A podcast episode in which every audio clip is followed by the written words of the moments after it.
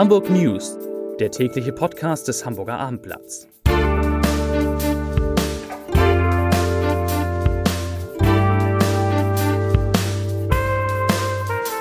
Herzlich willkommen. Mein Name ist Lars Heider, ich bin Chefredakteur des Hamburger Abendblatts und ich freue mich sehr, dass es endlich losgeht mit dem täglichen Podcast unserer kleinen Zeitung. Und weil es die Premiere ist, haben wir gleich vier Gäste heute in unserem neuen Podcast-Studio. Einer davon ist Marvin Willoughby, der Geschäftsführer der Hamburg Towers, die gerade in die erste Basketball-Bundesliga aufgestiegen sind. Also es wird um die Towers gehen, es wird um den HSV gehen, es wird um die Matheaufgaben beim Abitur gehen und es geht ganz am Ende um die Elbphilharmonie. Viel Spaß. Aber nun erstmal die Top-Themen des Tages. Als da wären.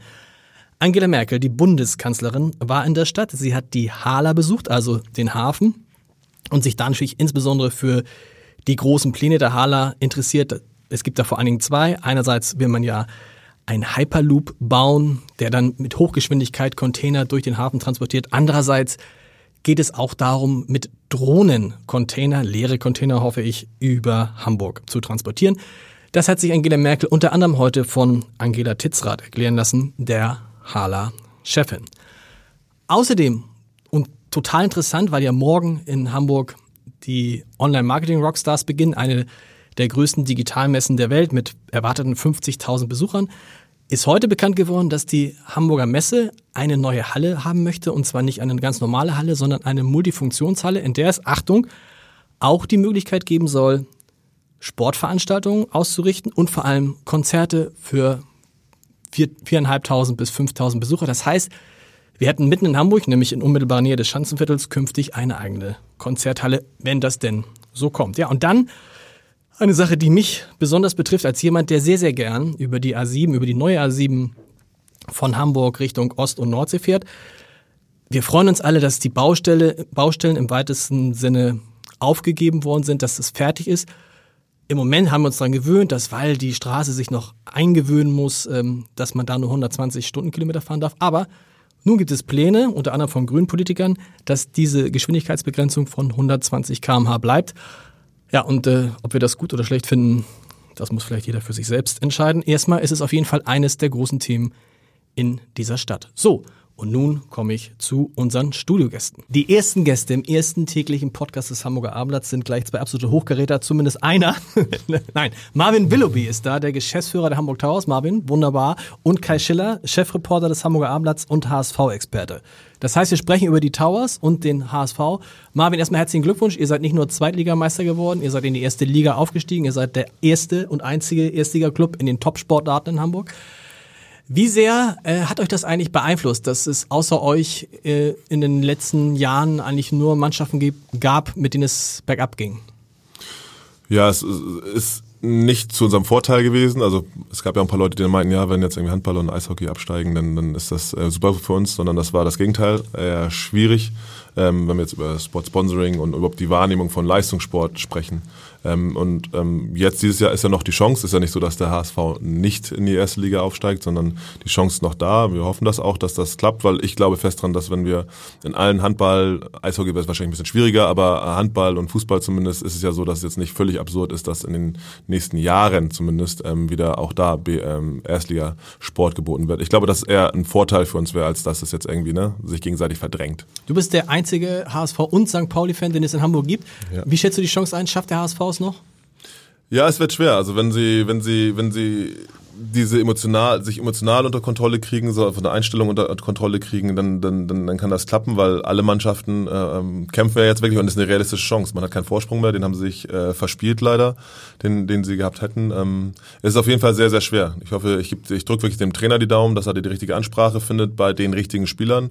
Und wenn es dann nur elf sind, die das umsetzen können, dann muss er mit den elf spielen, egal welche Namen die sind oder ob sie, ne, äh, sondern die, die das äh, hinkriegen. Das war ja ähnlich bei uns, war auch ein bisschen in den Playoffs auf und ab. Man zweifelt, glaubst dran, dann, dann bist du wieder ein bisschen negativ. Ähm, der Trainer hat es wirklich geschafft, positiv durchzubleiben, den Spielern das Selbstbewusstsein zu geben, dass die Chance wird kommen und dann musst du sie nutzen. Und ich drücke dem Herrn Wolf die, die, die Daumen, dass er das hinkriegt. Kai, wir haben eine Umfrage auf abendblatt.de gemacht. Soll Hannes Wolf HSV-Trainer bleiben? Das Ergebnis ist etwa 50-50. 50 Prozent sagen ja, er soll. 50 Prozent sagen, er soll nicht. Wird er es bleiben bis zum Saisonende? Bevor ich das beantworte, muss ich natürlich auch ganz doll erstmal herzlichen Glückwunsch sagen. Ich freue mich total, dass die Towers das geschafft haben und dass Hamburg zumindest einen sehr wichtigen Bundesliga-Club in der nächsten Saison hat. Gerne zwei. Und jetzt, um zu deiner Frage zu kommen, ähm, ja, Hannes Wolf wird auf jeden Fall bis zum Ende dieser Saison Trainer bleiben. Ähm, das ist aus dem Gespräch nach dem Spiel gegen Ingolstadt klar geworden. Wie es danach weitergeht, wird man dann sehen. Aber das ist, halte ich jetzt für völlig illusorisch, dass ähm, in den letzten zwei Spielen jetzt doch nochmal getauscht wird. Und was ist passiert mit dem HSV, der als Herbstmeister in die Rückrunde ging und wenn man jetzt die Rückrundentabelle sich angucken würde, glaube ich, auf einem Abstiegsplatz wäre. Was ist da schiefgegangen? Ja, das ist eine gute Frage, die ehrlicherweise von den HSV-Verantwortlichen keiner beantworten kann und ich kann sie auch nicht so wirklich beantworten, weil ich glaube, das hätte im, im, im Winter niemand gedacht, niemand. Ähm, es ist wahrscheinlich, wie es immer so ist im Fußball, ein Puzzle aus ganz vielen verschiedenen Teilen und ähm, am Ende ist es wirklich wahnsinnig schade und ich glaube, es ist auch ein bisschen hausgemacht, dass man diesen Vorsprung, den man hatte, dann noch so verspielt hat, insbesondere mit diesen vier Heimspielen gegen Gegner, wo immer noch keiner so richtig versteht, was da passiert ist, warum man gegen diese vier Gegner einen einzigen Punkt aus vier Spielen in, zu Hause im Volksparkstadion geholt hat. Glaubst du, dass der HSV es noch schafft? Sie müssen jetzt tatsächlich mal zwei Spiele hintereinander gewinnen ich bin normalerweise ähm, wirklich Optimist äh, durch und durch, aber mein Optimismus beim HSV stößt an seine Grenzen und deswegen ähm, fürchte ich, dass sie es nicht schaffen werden. Nein, sie werden wahrscheinlich, ich, ich, tippe, sie werden Vierter leider. Und wenn sie es nicht schaffen, muss dann auch ein neuer Trainer. Herr Marvin, was, wie wird das bei euch? In einer ähnlichen Situation. Man ist die ganze Zeit auf Aufstiegskurs und man hätte es, hätte es dann nicht geschafft. Muss man dann den Trainer auswechseln automatisch? In unserer Situation dieses Jahr auf jeden Fall nicht. Also das wäre auf jeden Fall nicht passiert, selbst wenn wir das jetzt nicht geschafft hätten, ähm, weil die Ergebnisse so äh, die besten waren, die wir bis jetzt äh, auch ohne den Aufstieg ähm, hatten. Das ist natürlich ein bisschen eine andere Situation beim HSV. Aber ich ähm, so das Trainerwechselkarussell, das äh, Trainer äh, jedes Jahr mindestens äh, schon fast mindestens zwei pro Jahr irgendwie das hat ja auch nicht das Ergebnis gebracht. Also ich ich ich glaube da schon an Kontinuität und und auch ähm, die, die Möglichkeit äh, mal ein bisschen länger mit den, mit den Leuten zu arbeiten. Ich, ich, ich, ich bin kein Fan, ich wäre auf jeden Fall, wenn ich entscheiden würde, würde ich auf gar keinen Fall. Ich bin jetzt nicht, ich habe keine Ahnung, was beim HSV jetzt los ist, ne? aber mhm. einfach von, von, von beiden aus würde ich da auch wirklich auf Kontinuität setzen, auch wenn sie es nicht schaffen äh, ähm, dieses Jahr. Dann, dass die, wenn man an ihn glaubt und man glaubt, er ist der richtige Mann, dann kann es ja nicht sein, dass das ein oder andere Ergebnis. Ich kenne den und ich verstehe diesen medialen Druck, der entsteht und, und, und, und eine Entscheidungsriegel, dass da alle, du musst jetzt aber handeln, sonst bist du derjenige, der nicht handelt, so, aber immer diese Kurzschlussregeln und gleich den Trainer rauszuhauen, äh, selbst vermeintlich bei anderen Vereinen, wenn du Erster bist irgendwie. Ich, ich, ich verstehe das nicht, ich kann das nicht so ganz nachvollziehen und ich glaube auch nicht daran, dass das äh, im Long Run der richtige Weg ist. Wir haben letztes Jahr auch unseren Trainer an einem bestimmten Punkt nach dreieinhalb Jahren äh, auch, ja, entlassen oder, oder freigestellt, weil wir das Gefühl hatten, er kann wirklich nicht mehr, das ist wirklich auch nicht mehr zu kitten und also die Mannschaft in dem Moment auch nicht mehr erreichen. Und wir wollten noch einen Impuls, um diese Playoffs zu erreichen, durch einen neuen Trainer oder den Co-Trainer, der übernommen hat. Ähm, aber bis heute weiß ich nicht, ob ich zu spät in die Richtung gehandelt habe oder ob es auch mit ihm bis zum Ende beim selben Ergebnis gewesen wäre und es eigentlich nur ein Aktionismus war, womit ich mich selber irgendwie. Ne, also ich ich drücke den HSV-Verhandlungen den Daumen und ich würde hoffen, dass der Trainer weitermachen kann und weiterarbeiten kann, auch wenn nicht im ersten Schritt das Ergebnis da ist. Euch beiden schon mal vielen Dank. Wir machen fliegenden Wechsel und kommen zum nächsten Gesprächsthema.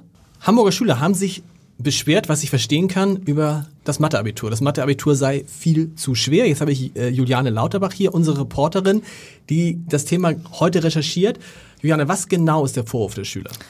Der Vorwurf der Schüler ist, dass tatsächlich Sachen abgefragt worden sind, die so im Unterricht nicht drangekommen sind.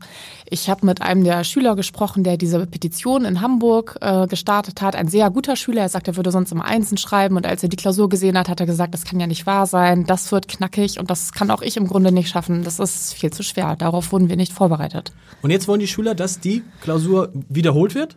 Das hat er so ganz direkt nicht gesagt. Die wollen vor allen Dingen Druck auf die Schulbehörde aufbauen und mit denen in Dialog treten. Langfristig wollen die vor allen Dingen erreichen, dass solche Prüfungsaufgaben so gar nicht bei den Schülern landen, sondern vorher kontrolliert werden von den Lehrern, die tatsächlich auch solche Prüfungsvorbereitungen an den Schulen machen. Das heißt, die Lehrer wissen gar nicht, welche Prüfungen äh, im Abitur drankommen, wenn sie die Vorbereitung machen? Sie haben zumindest keinen Einfluss darauf, okay. welche drankommen.